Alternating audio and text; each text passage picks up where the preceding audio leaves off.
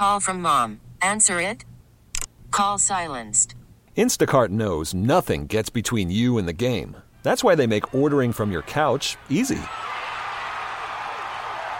Stock up today and get all your groceries for the week delivered in as fast as 30 minutes without missing a minute of the game. You have 47 new voicemails. Download the app to get free delivery on your first three orders while supplies last. Minimum $10 per order. Additional terms apply. T-Mobile has invested billions to light up America's largest 5G network from big cities to small towns, including right here in yours. And great coverage is just the beginning. Right now, families and small businesses can save up to 20% versus AT&T and Verizon when they switch. Visit your local T-Mobile store today.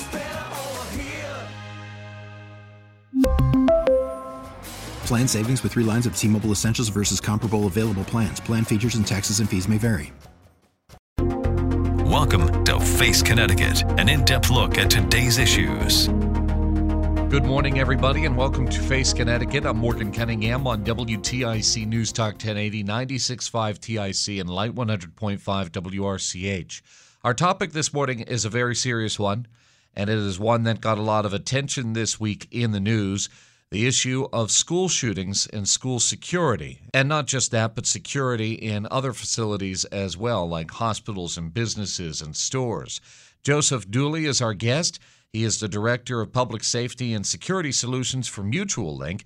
He also has 41 years of law enforcement experience under his belt, retiring from the town of Orange as police chief, where he was for 25 years and then he was the police chief for Southern Connecticut State University. Joseph, welcome to the program. Thank you.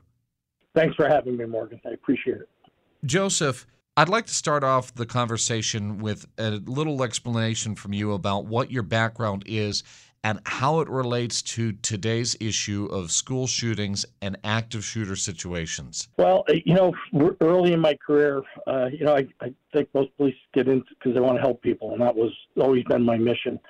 And uh, when I was in Orange, uh, worked extensively with the school system on safety and, and programs that would, uh, you know, improve the quality of life in the schools.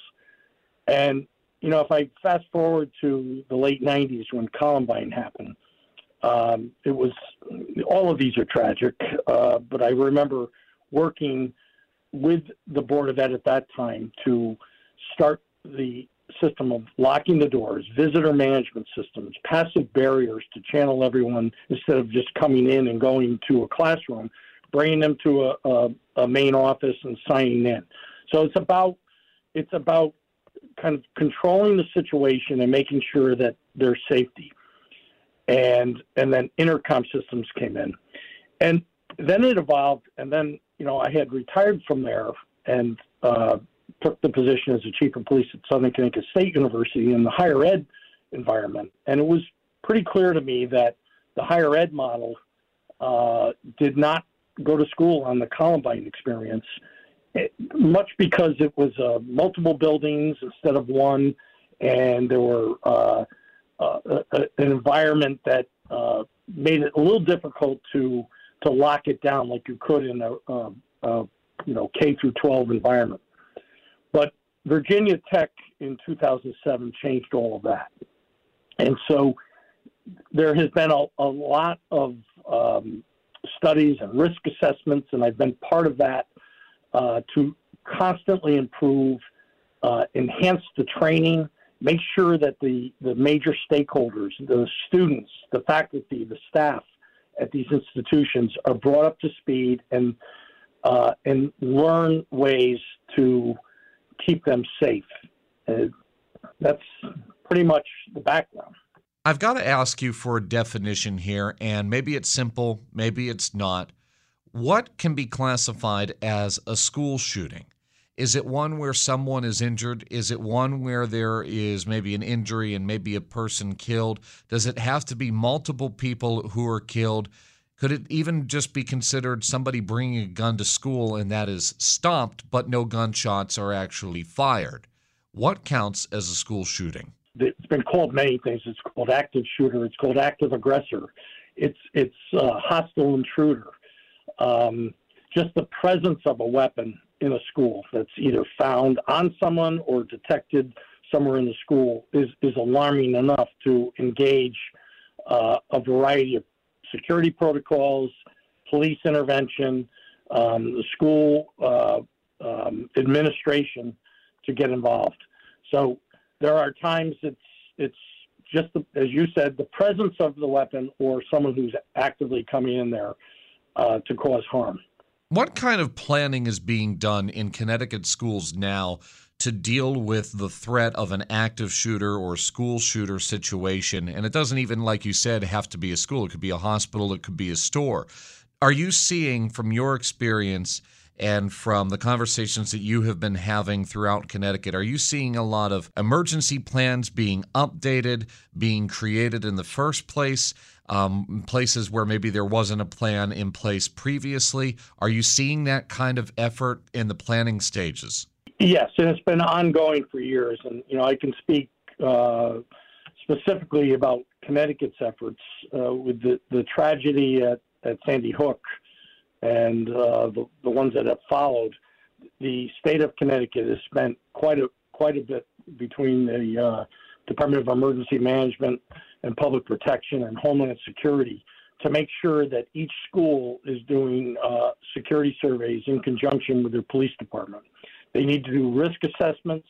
They need to do a security protocol plan, and it needs to be submitted to the state so that so that this can be ensured that each school system is following best practices, has standard uh, uh, protocols in place, that people are trained, not just initially, but ongoing training. So that has been going on. There's, there's been quite a bit of money on the state side and federal side between grants to what I'll call harden the schools to in, uh, enhance the locking systems, make them automatic locking systems, use key fobs, use use visitor management systems, um, make make sure that there's card access that can be tracked. Um, all of all of that uh, infrastructure. Many of the cameras in schools were were an analog based camera, which was a little bit older technology. And as the technology increases, so should the security. So digital digital cameras uh, are, are being replaced, and most of this, those systems now they have a high resolution. They work in conjunction with access control systems, so there's an interface. So there's been plenty of, of um, money that's been put forth to to harden those schools, and but what I see now is they can harden the school but as we're seeing in incidents around the country and, and the tragedy that just occurred in Nashville, if they're shooting out the window or they're they're somehow breaching that building through a locked door or an unlocked door, once they get in the building, they could be in a lockdown. But it's the the one thing that is truly missing right now is tools and resources to provide more information to the first responders that are coming, primarily the police, but including fire, EM, uh, you know, uh, EMS personnel that are going to assist to mitigate this threat. So that that part of using the existing technology that they have in these buildings to uh, provide critical information so that the dispatcher doesn't have to wait for the first responding officer to report back as to what's actually happening. And I know that there are systems that are being developed now and are out there now in which the dispatcher and the police department, the first responders, are able to see like a limited access camera system within the school. But I know that there are also privacy concerns as well. You've got HIPAA for hospitals, FERPA for schools. And so those cameras would be turned on essentially when there is a threat, when police have to respond. Am I understanding that correctly? Yes. Uh, you know, I, I retired from law enforcement, but again, I'm still passionate about the school safety issue. And I was fortunate uh, this past summer to uh, take a, this position with Mutualink. And our company is a nationwide company. It's based right here in Wallingford, Connecticut. And what what we're about is automated emergency response. And so in in looking at how uh, first responders respond right now, a phone call will come into a police department or a, um, a center, uh, anywhere in the country for that matter. But let's say it's Connecticut. It comes in. It's generally someone who is frantically calling. It's very difficult to understand what the person's saying. And sometimes what initially comes in isn't actually the same as what actually is going on. They're very chaotic. The dispatcher is sending patrols, and the patrols are asking for more information, which the dispatcher doesn't have, which needs from the first responders. So if you change that formula and you have a system such as what we do at Mutualink, where it's an invite only system. We take all that money that's been spent to for the camera systems, the radio systems that are in the school, uh, and take those and leverage those and utilize them to get them to the police. We also take the floor plans that the town or city has for that particular building, and we we put a color layover on them. We make the hallways yellow. We we take the clutter out of the, the architectural drawing and make the numbers a bright royal blue. And then we plot the cameras that are throughout the hallways with the field of view and they become interactive. Those three items get dropped into uh, an, in, uh, an incident that comes into the 911 center. It's a technology such as a panic button or a digital um, phone system with a, with a three or four digit code activates the system. It's an invite in and it's accepted by the 911 center. And those cameras in the affected area drop in. It will open up the entire, give access to the police to the entire system, but a few cameras drop in, the floor plan drops in, and the school's radio drops into this incident. Now, the first responders, through the dispatcher, can hear and and they can see. We can even push it out to the laptops in the patrol cars as to what's actually going on, even if someone's not speaking to them. The building can go into a complete shelter in place and lockdown, and the first responders are better informed as to what's going on before they arrive and have to enter that building. Now, and and so that that in from my perspective is the missing piece because when I look at Nashville, the response was very quick. They did enter that building. It looked like they had keys. Many school systems are giving, whether it be a hard key or a key fob, for the access control system to get in the building quick. And that is a very good step forward. I applaud all the school systems for their, the hardening of the schools that they're doing. But sometimes either they don't have it on them or that isn't working, and you have the adrenaline's pumping to get in there quickly. This particular system can not only uh, drop in all that technology, but can also interface with the automatic locking system the, uh, for the building and open and or close doors with contacts. So to sum it all up, you've got cameras that are able to communicate with outside responders when necessary. Those are becoming more commonplace and more available now in school systems if you watch the Nashville police body cam response video, you see that there are lights that are flashing, strobe lights. You hear sirens that are blaring, and all of these are triggering people to go into lockdown mode. And also, now you're saying that there are cameras out there that are available that give emergency responders and police the ability to see inside the facility at a time of crisis. I mean, one thing that comes to my mind the issue of glass doors. You see that the shooter is able to shoot through the glass and get inside the building. Is the presence of glass and windows something that has to be addressed? I think it is a concern. Uh, you know, the, these schools were not designed with this in mind. They're not designed to be fortresses, but yet they have to be, all these security concerns need to be taken into place. I'm sure as school systems around this country are retrofitting their existing structures or building new schools, that is taken into consideration. There are films that can be put on glass, but you know the level of protection, ballistic protection, uh, can can vary. Um, I do think that having um, a minimum of the security force or school resource officers or police in school systems uh, done in a responsible way in conjunction with the community. There's no one size that fits all, but if someone breaches that building and gets in there, th- there should be individuals that are highly trained to be able to respond before the uh, the first responders in that jurisdiction even get there. That is a that is a what I would call a disconnect right now. It's it's it's another step that can help uh, enhance the security.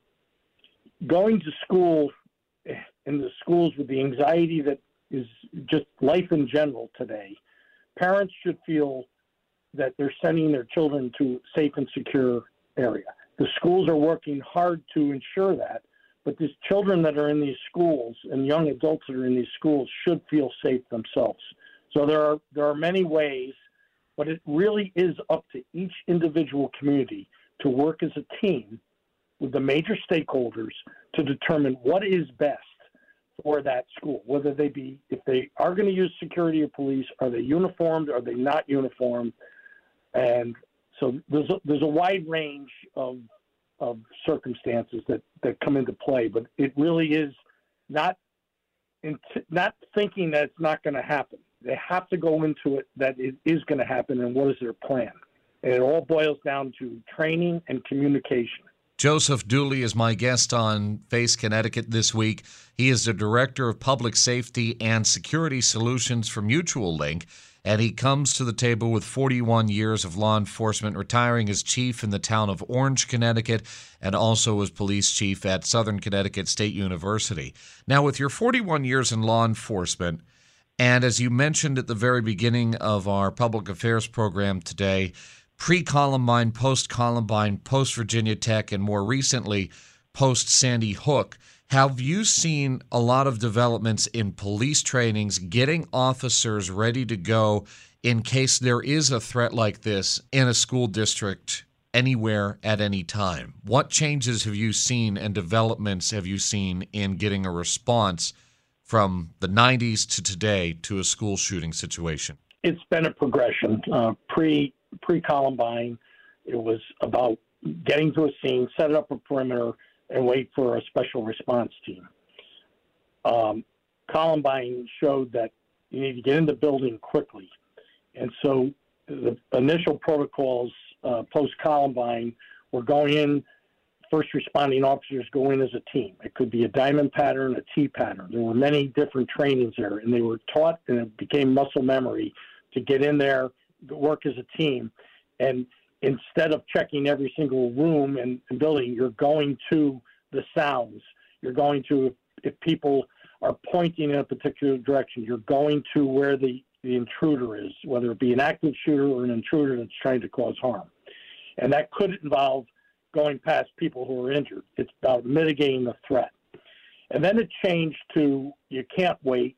And if the first responding officer gets there, we've looked at incidents uh, since Parkland. And we look at uh, most, most recently Uvalde.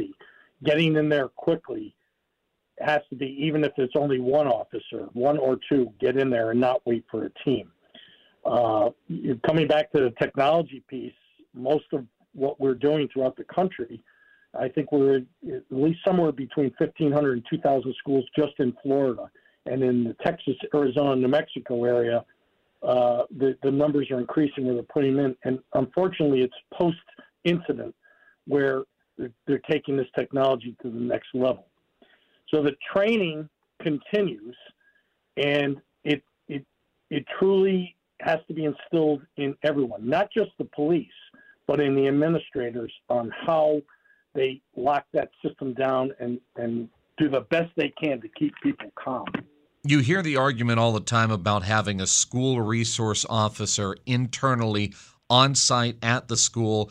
You have security teams and departments at some stores, at some hospitals, and other places as well. What are the pros and cons specifically thinking about schools, though, about having a school resource officer in house? Everything I've always said in my career, if I've ever given a crime prevention talk or a look at uh, from, a, from a logical standpoint, there are two primary elements to a crime, and they are an opportunity and a desire. Those are the two primary ones. someone who has a desire to do something, it's difficult to take that desire away, but you can eliminate or at least reduce the opportunity.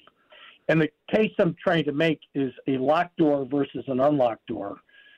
Generally speaking, a locked door, someone's going to go past that and find the unlocked door. You can apply that. You can apply that across the board, whether it be a house, a car, a business, a school, a hospital. So then, there, then there's the situation of passive barriers and access control. So if someone has to come into a building and they have to sign in and they have to face someone and they're on camera, that's a passive barrier. That's a checkpoint that someone has to go through versus a free flow of just walking in. So these layered systems are continuing, but it's about risk risk assessments. Where are the choke points in a building? Where are the main access areas? And all of those other areas need to be buttoned up and they need to be monitored with alarm contacts, which are simple to put in, cameras in those hallways, and but at the main entry points, having someone whose primary responsibility is to monitor the activity. Generally speaking, you you you never know what you prevented by the omnipresence of a system or or an individual that's there to check. You only know what occurred, but the deterrent effect of passive barrier systems or physical presence of individuals whose specific job is to maintain control and keep people safe, that is a key to success. And all the data shows that. There's a bigger problem going on in Connecticut, and it's also going on not just nationally, but internationally, and that's the problem of swatting, where somebody calls in a threat. It turns out that it's not credible, but it draws a large response of police officers be it to a school or some other kind of facility. Lately, they've been happening a lot with schools. How do we address swatting? Traditionally, in previous years, it may have been someone who was disgruntled and maybe made an anonymous phone call and reported it to the police or, or reported it in some ha- fashion at, at, a residence and it's causing a police response. Uh, it's gone from that more localized level to now internationally. And with the internet, there are, I think it was this fall, there were 28 states in this nation that were simultaneously swatted about incidents that were occurring that, that did not occur. And so the internet's a wonderful thing, but it's also uh, a very evil uh, tool at times. And those swatting incidents create panic. And then you're dealing with social media. And then you're dealing with communications that are going out with fictitious information, which make the panic even worse. Um, we need to be cognizant of it. They need to be investigated. Uh, if I go back to the the type of technology that exists today, and especially with what we're doing at Mutualink, if something were to get activated and the police were responding and they're looking at the cameras or listening to the radio or they're talking to someone on that radio and in looking at the system they don't see the type of chaos or people running in the hallways. Generally, that, that information is powerful to de escalate the response, and it's one way to try, try and mitigate all that chaos that could there. So, in other words, the, the fictitious incident or the false incident can quickly be mitigated. The police are still going to come, but they're going to come in a, a lesser aggressive response as if it was the real incident. Joseph, I really appreciate your insight on this issue and some of the other problems that we talked about this morning on Face Connecticut. And I just want to know if there's any final thoughts as we finish up. My heart breaks for all the victims of these tragedies. And my, my hope is that uh, we all come together to try and find solutions. And as I say, not there isn't one size that fits all, but the safety of of in schools and, and people in our communities are critical.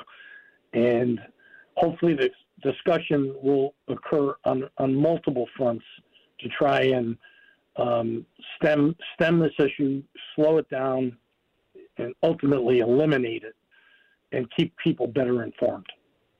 Joseph, I really appreciate your insight, and I'd love to do another update with you down the line. Thank you so much. Thank you, Morgan. Thanks for your time. Have a good one. Bye bye. Bye. Face Connecticut is a production of the News and Public Affairs Department of WTIC Radio. We really need new phones. T-Mobile will cover the cost of four amazing new iPhone 15s, and each line is only $25 a month. New iPhone 15s? Only at T-Mobile get four iPhone 15s on us and four lines for 25 bucks per line per month with eligible trade-in when you switch.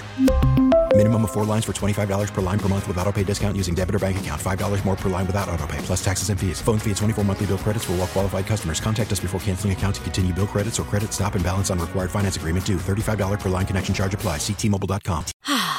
Spring is a time of renewal, so why not refresh your home with a little help from Blinds.com? We make getting custom window treatments a minor project with major impact. Choose from premium blinds, shades, and shutters. We even have options for your patio, too. Blinds.com invented a better way to shop for custom window treatments. There's no pushy salespeople in your home or inflated showroom prices. Our design experts can help you find the perfect window treatments on your schedule. We'll even send free samples directly to you. Plus, we can handle the measuring and installation for you. Unlimited window treatments installed for just one low cost. And with Blinds.com, you'll always get transparent pricing, no hidden fees. Our free shipping and 100% satisfaction guarantee can put the spring back into your step and into your home, too. Shop Blinds.com right now and save up to 45%. Up to 45% off for a limited time at Blinds.com. Blinds.com. Rules and restrictions may apply. Oh, oh.